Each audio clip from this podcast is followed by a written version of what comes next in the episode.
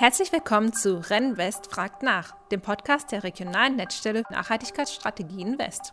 Im Gespräch mit Expertinnen und Entscheidungsträgerinnen wollen wir die Auswirkung der Corona-Pandemie auf den Nachhaltigkeitsdiskurs beleuchten und nachhaltige Wege aus der Krise aufzeigen.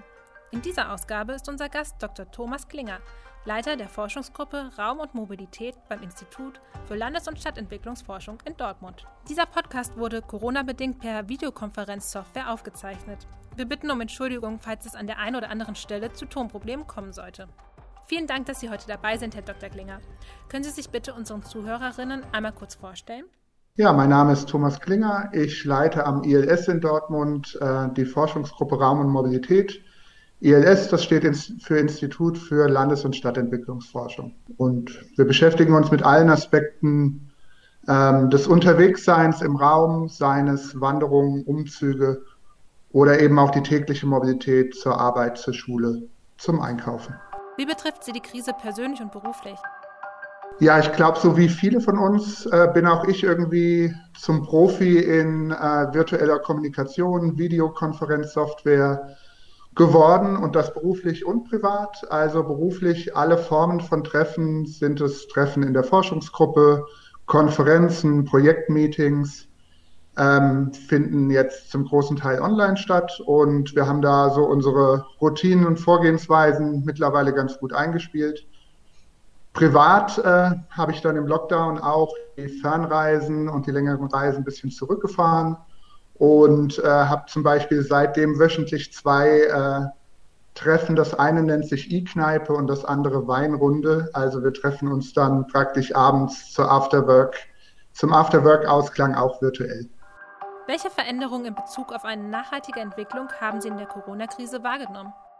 Naja, die größte und, und erste Erkenntnis ist eigentlich, Veränderungen sind möglich. Ne? Also im Mobilitätsverhalten, im Konsumverhalten. Wir hätten uns alle einen anderen Anlass gewünscht. Aber ähm, jetzt rein analytisch ist es natürlich interessant zu sehen, dass wenn es darauf ankommt, dass Verhaltensänderungen äh, möglich sind. Und das ist ja zum Beispiel auch was, wo äh, dann Fridays for Future und andere ähm, die Verbindung herstellen, okay, hier gelingt euch das.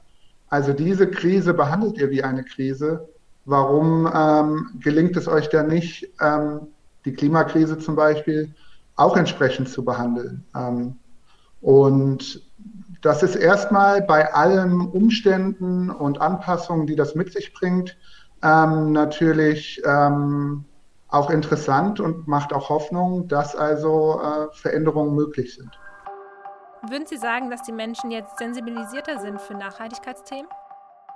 Ja, also sensibilisiert, wofür ist die Frage. Also ähm, das wäre wieder der Unterschied, also sensibilisiert erstmal, ähm, weil das Virus natürlich ähm, eine gesundheitliche Bedrohung ist und Gesundheit ist etwas, was, ja, wo die Sensibilität immer recht hoch ist sozusagen. Hm, vielleicht aber auch sensibilisiert jetzt für die Möglichkeiten. Also ich selbst kannte, glaube ich, vorher eine Videokonferenzsoftware und mittlerweile kenne ich sechs oder sieben, ich weiß nicht genau. Ähm, also wenn das auch eine Form der Sensibilisierung ist, ähm, was es für Möglichkeiten gibt, dann ähm, ist das auf jeden Fall feststellbar und das zeigt eben auch, dass unser Alltag vorher oder generell sehr stark von Routinen geprägt ist. Also wenn etwas funktioniert hat, dann haben wir es dabei belassen und haben das weitergemacht und jetzt waren wir eben gezwungen, uns mit Alternativen auseinanderzusetzen. Sind wir denn auf einem nachhaltigen Weg aus der Krise herauszukommen oder wird das Thema Nachhaltigkeit erstmal nach hinten rücken müssen? Naja, genau. Das ist halt die große Frage. Also man ist jetzt gezwungen, ähm, einzugreifen, zu intervenieren. Und ähm, da ist auf einmal auch Geld im Spiel, was vorher nicht da war und ähm, was jetzt ähm, freigemacht wird sozusagen. Und dann ist jetzt die große Entscheidung, wie setzt man das ein? Also Gießkanne und ohne Bedingungen oder setzt man es dafür ein äh, mit der Verbindung politischer Ziele, Nachhaltigkeit, ähm, Klimaresistenz. Äh, ähm, und ich meine, im Mobilitätsbereich ist ein Beispiel etwa ähm, jetzt der Einstieg äh, des Bundes, ich glaube, zu 25 Prozent bei der Lufthansa. Und da ist die Frage, das könnte ich natürlich verknüpfen mit klimapolitischen Zielen und sagen, ähm, okay, die, äh, der Bund ist jetzt Eigentümer von oder Teileigentümer von Lufthansa und der Deutschen Bahn. Und äh, das politische Ziel wäre, Kurzstreckenflüge zu reduzieren oder auszuschließen, weil man ja eine gute Alternative hat. Ähm, nutzt man jetzt praktisch dieses Investment und diesen Einstieg bei der Fluggesellschaft für so ein Ziel oder macht man weiter wie bisher? Ähm, Sie hören raus, dass ich da eine Tendenz habe und dass ich mir wünschen würde, dass äh, die politischen Ziele, Nachhaltigkeitsziele da entsprechend, wenn man das Geld dann jetzt in die Hand nimmt, ähm, auch nicht verschwinden, sondern entsprechend umgesetzt werden. Welche Rolle spielt die Mobilität der Zivilbevölkerung in der Krise? Jetzt in der ersten Reaktion im Lockdown sieht man ja, hat man gesehen, eine ganz klare Entwicklung hin zu den Individualverkehrsmitteln und eine Skepsis bei den Verkehrsmitteln, die ich mit anderen teilen muss. Ne? Bus und Bahn ähm, sind zurückgegangen und Individualverkehrsmittel, was heißt das? Also Verkehrsmittel, ähm, die ich selbst nutzen kann und den Weg selbst bestimmen kann, ähm, gab es einen Boom. Also es wurde dann nach dem Lockdown auch wieder teilweise mehr Auto gefahren, aber vor allem eben auch ähm, ähm, die Radfahrbranche hat Rekordumsätze, ähm, Fahrradboom, die Leute steigen aufs Fahrrad. Und Sie sehen also auch da ähm, in diesem Trend ist, der ist ambivalent. Also da ist ein Hebel, in dem ich eben sage, okay, dann fördere ich jetzt die umweltfreundlichen Individualverkehrsmittel oder ich lasse es so, wie es ist und dann äh, habe ich eben ähm, verschiedene Effekte. Dann habe ich möglicherweise auch Effekte, die ähm, im Sinne einer nachhaltigen Entwicklung nicht so gewünscht sind, also mehr Autoverkehr. Und vielleicht ganz kurz dort noch als Beispiel, jetzt mache ich wieder den Link vom Verhalten zum Angebot. Da gehen die Städte ja auch sehr unterschiedlich mit um. Also einige Städte haben äh, sogenannte Pop-up-Bike Lanes, also mehr Platz für Fahrradfahrende, damit die entsprechend den Abstand halten können umgesetzt. Und wieder das Interessante, ähm, solche, solche geschützten Fahrradspuren, wenn ich die unter Vor-Corona-Bedingungen umsetzen und planen wollte, hat man immer gesagt, das ist ein Planungsprozess von zwei bis drei Jahren. Jetzt ging es innerhalb von zwei bis drei Wochen. Also äh, natürlich noch nicht in der baulichen Fixierung, ne, ähm, sondern ähm, mit Warnwagen und so weiter. Aber man sieht auf einmal, was möglich ist. Welche Entwicklungen beobachten Sie bei Flugreisen und dem Schienenverkehr? Genau, also Flugreisen gingen ja während des Lockdowns fast auf Null zurück und dann sind sie jetzt äh, langsam wieder angefahren, aber die Airlines haben immer noch große ähm, ähm, Leerstände und irgendwo in der texanischen Wüste parken jetzt äh, A380 äh, von verschiedenen Airlines, weil sie im Moment nicht gebraucht werden sozusagen.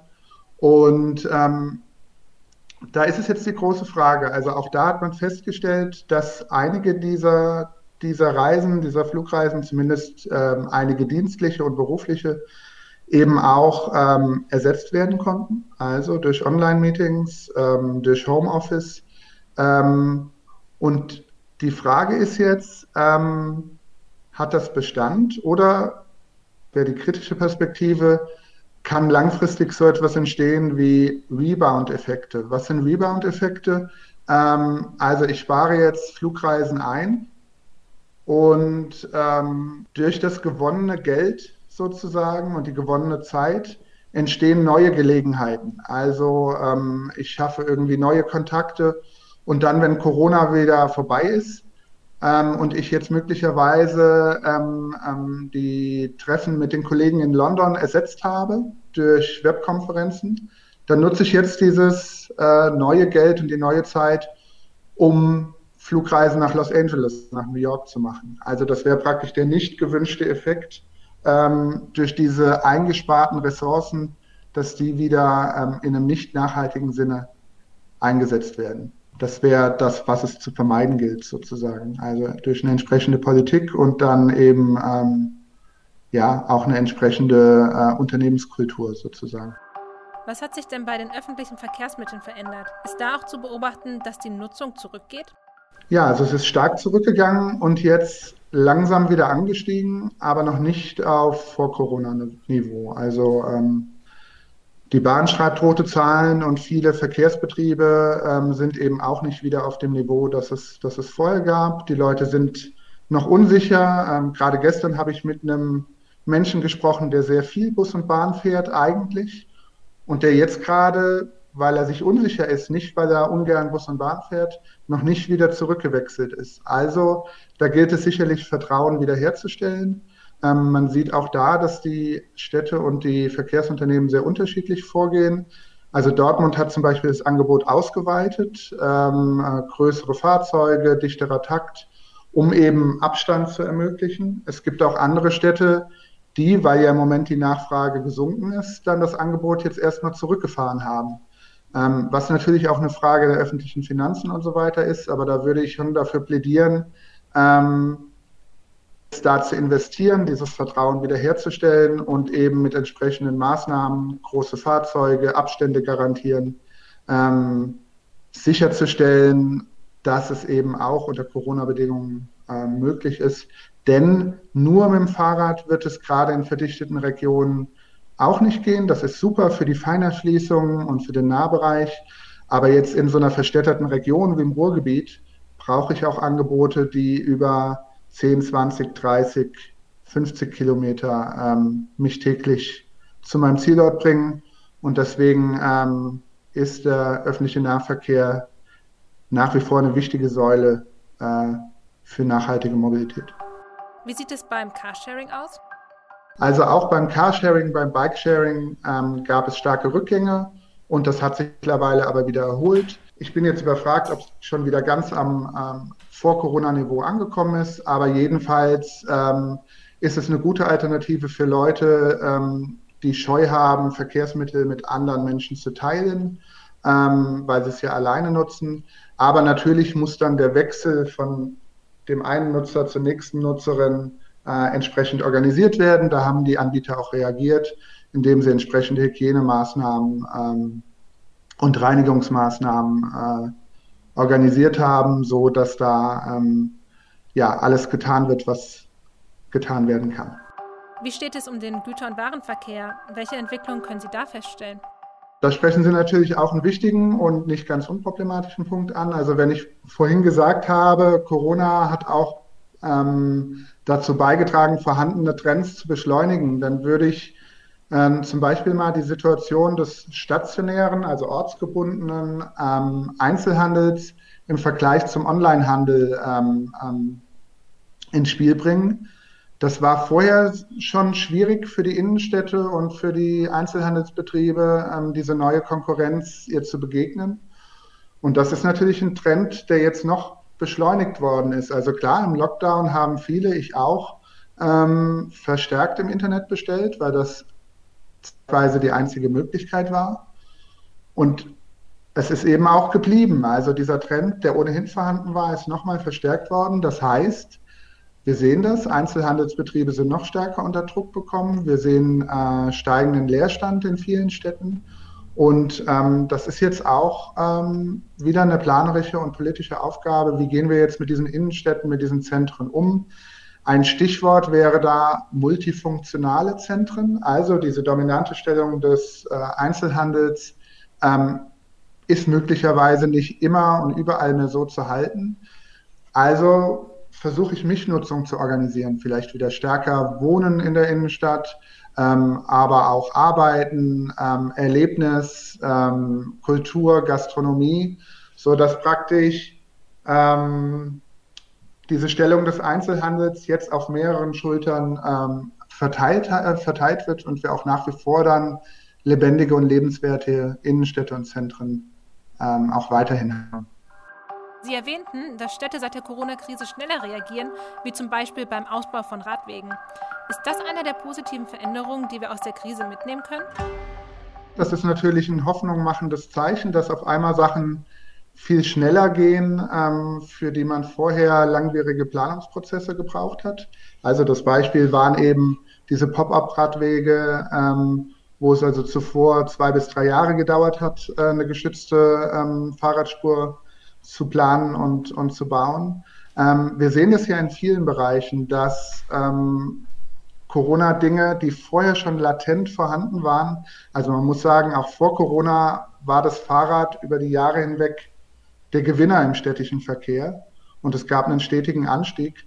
Aber das hat jetzt natürlich nochmal einen ganz neuen Boost äh, bekommen ähm, aufgrund der neuen Bedingungen. Und so hat Corona im Guten wie im Schlechten ähm, beschleunigend gewirkt. Also ähm, und diesen Schwung sollte man natürlich, wenn man einen bestimmten politischen Maßstab hat, und den würde ich jetzt mal als nachhaltige Entwicklung definieren, ähm, dann sollte man die Dinge, die jetzt also in diese Richtung zeigen, wie eben mehr Fahrradverkehr, bessere Fahrradinfrastruktur, auf jeden Fall beibehalten. Gibt es im Bereich der Mobilität noch weitere Erkenntnisse aus der Krise, die eine nachhaltige Entwicklung voranbringen können? Wenn wir jetzt nochmal grundsätzlicher überlegen, also das eine, worüber wir gerade gesprochen haben, ist der Wechsel des Verkehrsmittels. Ne? Also ähm, das Gute, mehr Fahrrad- und Fußverkehr. Beim ÖPNV ähm, die Frage, hm, gerade Leute sind, sind eher skeptisch. Also das ist die Frage der Verlagerung von Verkehren.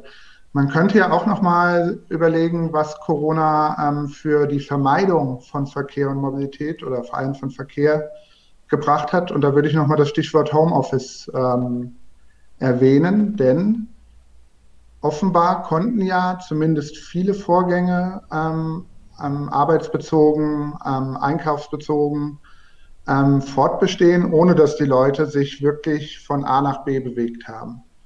Und ähm, das ist ein zweischneidiges Schwert, weil es zum Beispiel auch mit Doppelbelastungen ähm, verbunden war, wenn die Leute noch mit Care-Aufgaben, mit der Pflege von Kindern und, und älteren Menschen beschäftigt waren.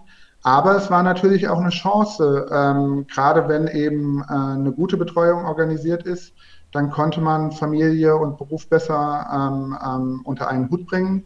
Und man hat noch möglicherweise Distanzen und Verkehr eingespart. Also da ist eben auch eine Chance und viele Unternehmen haben ja auch schon gesagt, dass sie jetzt die Erfahrung gemacht haben, dass das gut funktioniert und dass sie das weiter behalten wollen. Ja, finde ich gut.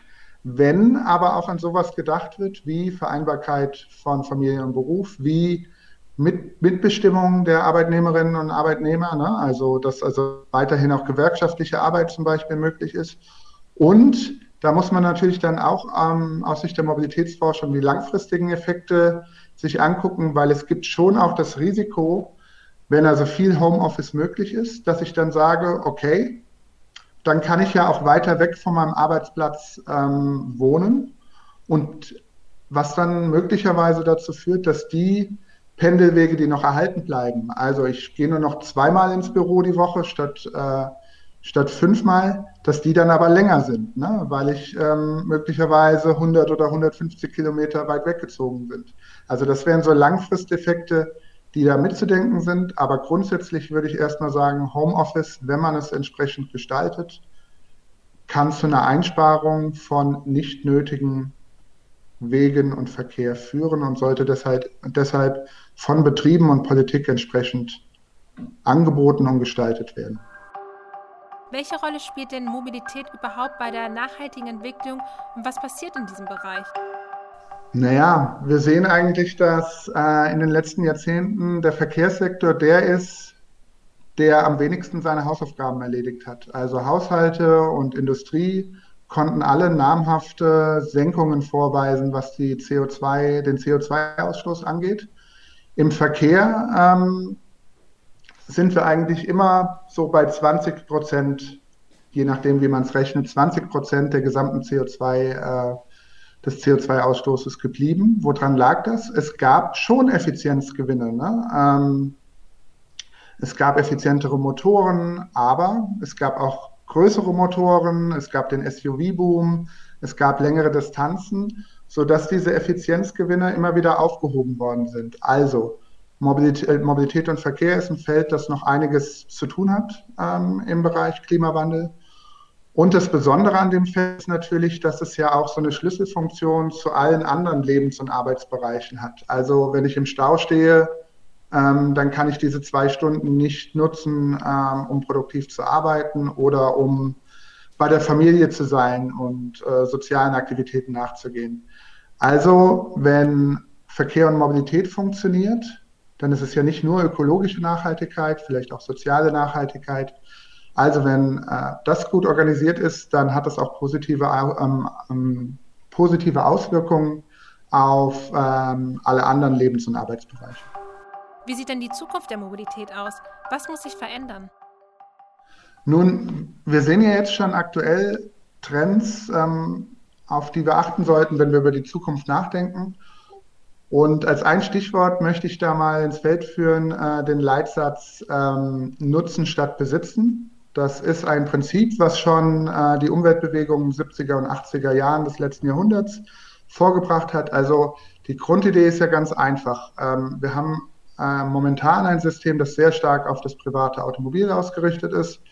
Und wir sehen eigentlich, dass das ja wenig effizient ist, weil diese Fahrzeuge stehen im Durchschnitt 23 Stunden von 24 Stunden ungenutzt rum und sie sind äh, schwach besetzt. Also im Durchschnitt sind da 1,2, 1,3 Menschen in dem Auto. Also ist doch eigentlich die Idee, ähm, das hält nicht jede Person für sich vor, sondern es gibt einen Pool an Fahrzeugen, an Mobilitätsangeboten. Also das wäre dann neben dem privaten, äh, oder das wäre eben nicht mehr das private Auto, sondern das geteilte Auto. Das wären eigene oder geteilte Fahrräder und das wäre eben äh, Bus und Bahn. Und ich habe also diesen Baukasten und dann situativ wähle ich daraus das Verkehrsmittel, ähm, was gerade für meine Situation am besten passt. Und ich sage, die Idee ist alt, aber wir erleben ja jetzt schon gerade, dass durch den Digitalisierungsschub diese Idee vor allem in städtischen Räumen bisher, aber nicht nur, ähm, neuen Auftrieb erhält. So, also wenn Sie mich jetzt fragen, wie die Mobilität im 2030 aussieht, dann würde ich sagen, ähm, dass wir ein modulares System haben, einen Baukasten, aus dem wir dann ähm, das Verkehrsmittel raussuchen, das wir gerade brauchen. Und am Ende, äh, das bezahlen wir alles mit einer Mobilitätskarte und kriegen dann am Ende des Monats äh, eine Mobilitätsrechnung.